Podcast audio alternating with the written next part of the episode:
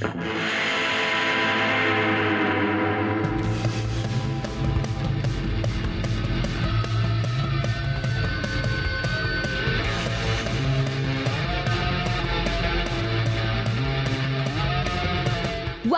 to Gleaming the Tube, the podcast where Kevin and Mike watch a film in which somebody rides a skateboard at some point. Finally, a podcast where people talk about movies. Hello, Michael. Hello, Kevin. 2003's Grind, directed by Casey La Scala, tells the story of four skateboarding pals who try and get sponsored in go pro by road tripping through the various competitions around the West Coast and discovering that the real sponsorship may be friendship itself. A perfect synopsis, Kevin. You can tell it's a skate film because you hear those wheels under the uh, opening credits. Yeah, yeah. That's that's uh it it draws you into the story. The sweet urethane on concrete. And then once you saw and Randy Quaid show up in the opening credits too, you're you're like, we're in for a good time. We're doing it.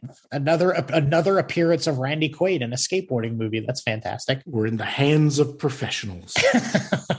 we sure are. Woof. Off the bat, Michael. I'm I'm just gonna throw out that I fucking hated this movie. It was not a good film. It was um it was it was very much like the the the skateboarding Christian Angel movie. What was the name of that movie we watched? Um, that was Hard Flip. Hard Flip, much like Hard Flip. I spent the entire movie wondering why we should give a fuck about these four dudes and why they were considered the good guys in a movie where they acted completely aberrant. and honestly, I will give Hard Flip more rope than this one because Hard Flip was like a Christian movie. Right. So like the bar is so much lower. And Hard Flip didn't meet that low bar, but it like this movie I thought was worse than Hard Flip and had a much bigger budget. And and like a like every favor must have gotten called. It Like the cast was kind of weirdly stellar. Like all the bit parts that they got were obviously very well known and pretty recognizable actors, especially you know for the for 2003 when it came out it was trying desperately to have some kind of dazed and confused energy with that that kid from uh, Super Troopers doing his very best Matthew McConaughey and it just it everything and it all was based on this idea that these guys like like they were they were completely unsympathetic characters in every way. They were just shitty, spoiled grabby weirdos who like didn't like each other or uh or or seem to to like skateboarding very much. It is it is one thing the one thing that that was was a an immediate observation for me as a fan of skateboarding was that this movie uh came out at, at if there if the, if there was a sort of a blind spot in my uh, love and following of skateboarding. It was right chronologically right in like 2003 where I sort of was up to other things and not paying attention. And and I will say that the skateboarding, the industry side of skateboarding that was represented in the movie seems to me to have been really accurate and that the only read I could get on like skateboarding and the skateboarding industry in the early 2000s was that it had turned into this sort of like joyless corporate uh kind of like grubbing for for sponsorship era. Um so that kind of read actually i was like oh the pro that they're all they're they're all trying to like em, you know emulate is this like black hole of a personality played by Jason London, who doesn't seem interesting or particularly talented or nice at all. No, and that's the guy they all want to be. And like there was no, there's no, there, yeah, like, like and the four the four main character kids were just like. You know, it's funny to watch. You, you go back and you watch these movies. At, you know, we are forty in our mid forties, so you watch these kids and they're like, "Why the fuck should anybody give you anything?" You're rude and not interesting and not very funny or friendly and you just assume that you get to have everything like fuck you guys. it's like an it, it, felt to me like an artificially intelligent bottle of Mountain Dew like wrote this movie. The whole thing had kind of like a warped tour X Games feel to it or whatever, and it just that is not what I like. Well, and that's the thing, and and I will say this: that was skateboarding in 2003. That it like that that whole X Games, Monster Energy money started coming in, and there were these giant corporate events. And yeah, I mean, for the first time, skateboarders sort of started actually being able to make a real living. But but all through this like weird sort of like these corporate entities had taken over a lot of like you know the the shoe companies were all owned by these big shell corporations that like just kind of kept throwing money at things but everything became sort of joyless. And it was it was an era where you if you were seeking to get sponsored as a skateboarder the company would literally give you a makeover and like tell you to change your clothes and the way that you did tricks in order in order to like keep the desians of 15 year old boys interested in what you were doing and anything that was like interesting or fun about skateboarding kind of got you know sort of siphoned out and replaced with a with a with a Red Bull logo. so in that way, the movie was actually pretty accurate. I know it's very popular these days to rail against the sorts of people who complain about selling out. Right. But I'm going to say this movie is a good illustration of why that there are occasionally people who complain about when something gets sold out because oh, yeah.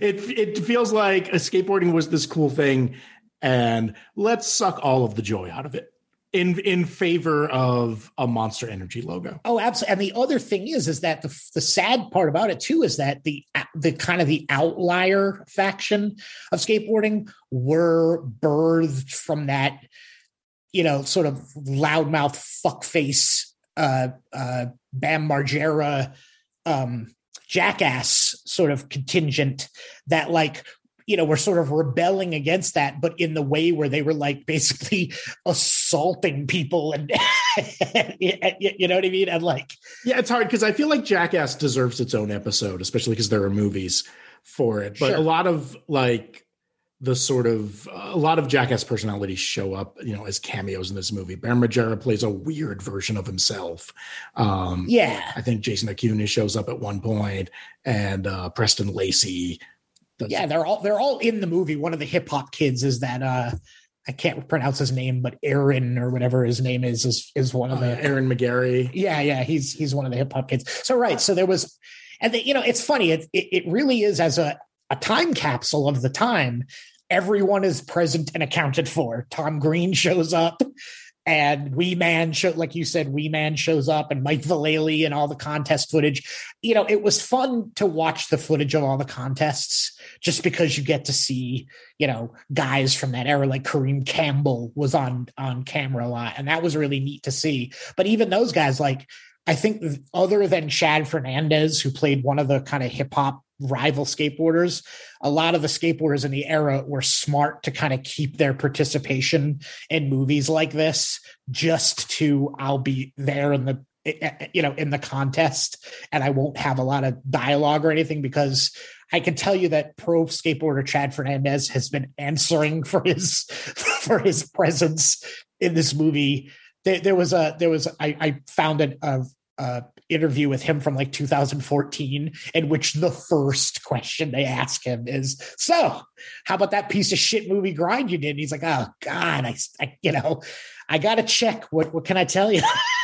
you know, I mean, there are people in this movie who were involved in other things that I think are good. Dave Foley from The Kids in the Hall has a small part in this movie. Yeah, the the, the guy from Revenge of the Nerds. There, what's his uh, uh, Ogre? Ogre was in that movie. Stephen Root's in this movie. I love Stephen Root. Christopher McDonald from uh, for, as the, the the bad guy in every Adam Sandler movie is in this, and it's funny because all those little scenes are kind of great. You know, they bring Christopher McDonald in. They're like, okay, you're the you're the dad who's kind of a prick, and he goes, I, I got it. And he, you know, the or the, the scene with Dave Foley is is you know uh, at least something interesting is happening, but that's not enough to build a movie around. No, it's oh man, and the the writing in this movie I thought was terrible. There is a scene that is absolutely just a Mentos commercial. Yeah.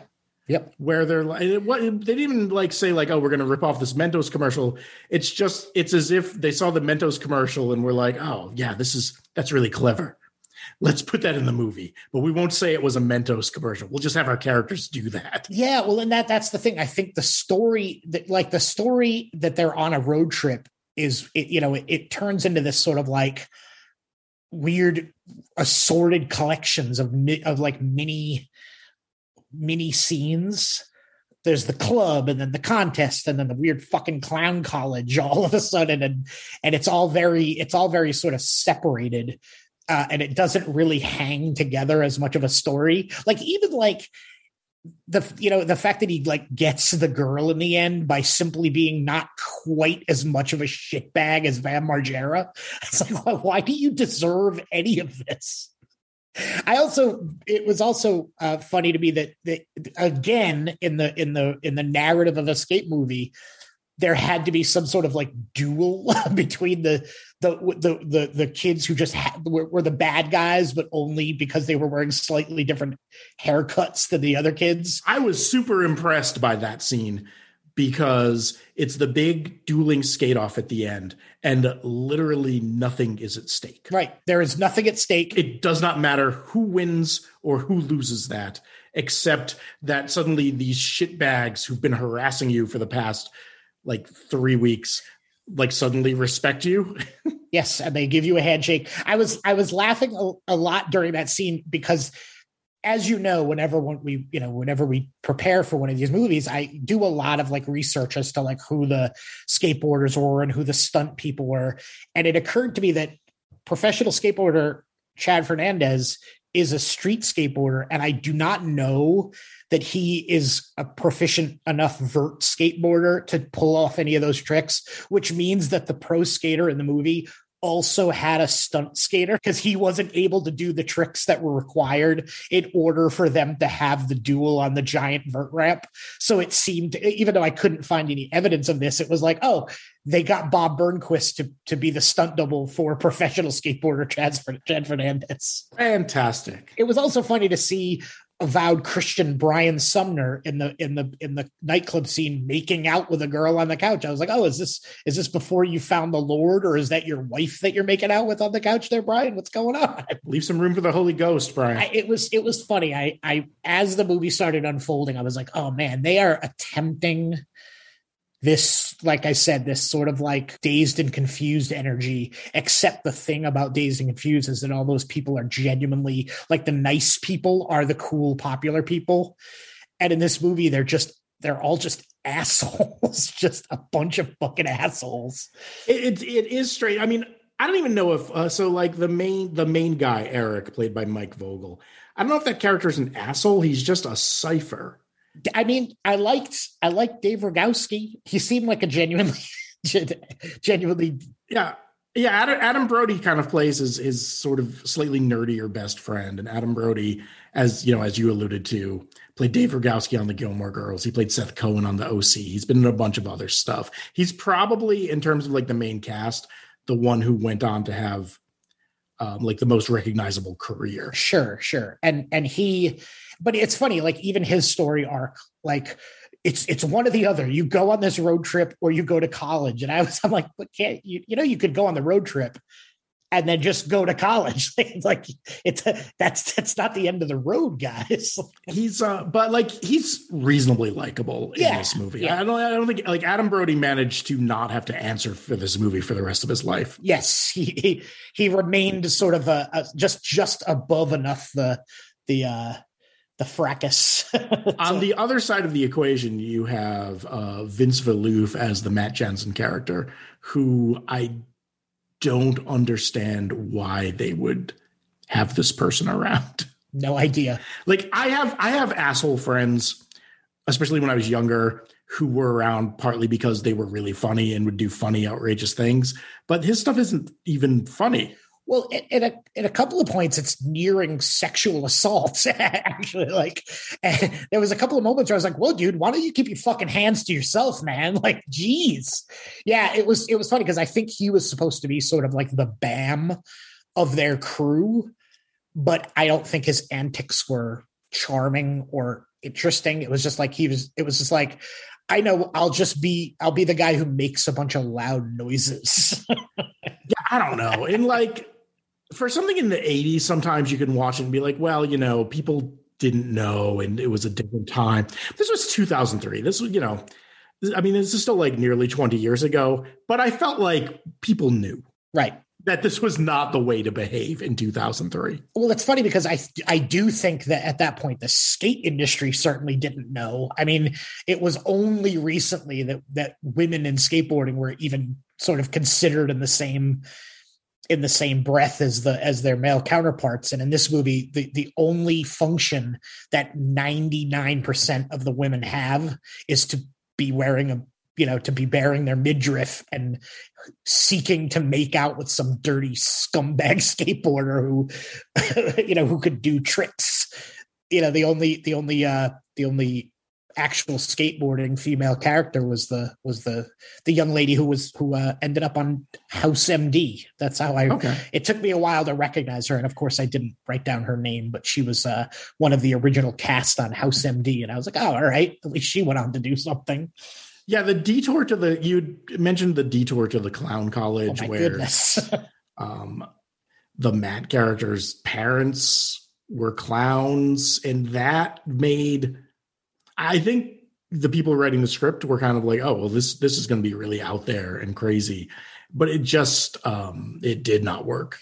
Well, it, it it didn't work for me because it was only moments before that the character of Matt inexplicably beats up a clown who who it's never clear as to why the clown is there and then he kicks the shit out of the clown and you think uh, uh, okay. And then moments later he's like you know it's it's a totally unearned uh um revelation that his that his father played by Randy Quaid is a is it is he a teacher at the clown college? Is he a student at the clown college? I just it's hard to say. Did he found the clown college? Is this the Randy Quaid School of Clownology? And I feel like the filmmakers were like, "Oh, we need to set up this clown stuff a bit more. Let's just have him randomly beat up a clown earlier right. in the film." Right. It's um oh, I really did not like this movie. It was it was a it was a tough watch. It was it was not much better than Street Dreams, even though Street Dreams was made from entirely inside the industry. Like I said, it's still there's still just every single trope, and I think that's why you know it's it's funny. I often think back fondly of the episode where we where we talk about North Hollywood and how I I was unable to explain the process of of you know how one actually becomes sponsored and goes pro and even though I stand by the fact that even though that is a much more sort of ethereal, difficult to explain set of circumstances, it's still way more accurate of a representation than I'm going to go have an un, unprecedented, I'm sorry, an unsolicited duel on the vert ramp and then suddenly emerge the other side a sponsored skateboarder. It, it's interesting because like with Street, like you, you mentioned Street Dreams, and I feel like Street Dreams, while not a movie I particularly loved, I felt like took great pains to get the skateboarding stuff right. Right. And I thought that like the people playing the skateboarders were actual skateboarders. Like I felt like like Paul Rodriguez Jr. Um, was not like a fantastic actor, but I thought he was likable enough. He had decent screen presence. Like he was fine for that movie. And these people were actors because you could kind of tell like that you never see anyone's face during the the skateboard trick scenes. Oh but yeah, yeah. They weren't even able to pull the acting bit off. It was just oh, it was like nothing, nothing. there was no good here. It was. It was. Let's face it. If Tom Green being on screen for three seconds is one of the high points of the movie, you know you've you've taken a severe a severe detour off of the highway of quality. I guess. Man, was it rough the movie this actually reminded me of the most, more so than any of the other skateboard movies we've watched, is I don't know if you've ever seen a movie called Fanboys. Yes. Okay. It reminded me a lot of Fanboys, which is I think from around the same time, like like late or maybe like a little bit later, like late 2000s. Um, but that's sort of about four kind of Star Wars friends or four uh, who go on a road trip to find the George Lucas ramp and see the Phantom Menace before it comes out. And I think that's one where that had a script that sort of got chewed through the ringer in the uh, efforts to make a Hollywood film. I thought that movie had a I thought fanboys, well, also not good, had a little bit more heart than this. Like this, this movie felt entirely cynical to me. Well, and, and it's funny because that I think the reason for that is that that that is more of a skateboarding problem than a filmmaking problem. I think that skateboarding as a whole, there was a long period of time from the from maybe the mid 90s to the mid 2000s where skateboarding was entirely built on this it like there was there, there was no joy or gratitude it was all it was all sort of like this it was it was like everything was through this filter of sort of this ironic detachment of not you know you couldn't pretend like you cared about anything and it that is all over the screen. You know, it was all these guys who were like in this really, really interesting position of being pro skateboarders, but for the life of them couldn't even for a second act as though they were, you know, they were gracious because that would mean that you were lame or, you know, uh, God, what a what a what a difficult time. This was thin, thin gruel. Would you would you say that this that watching this movie was a bit of a grind?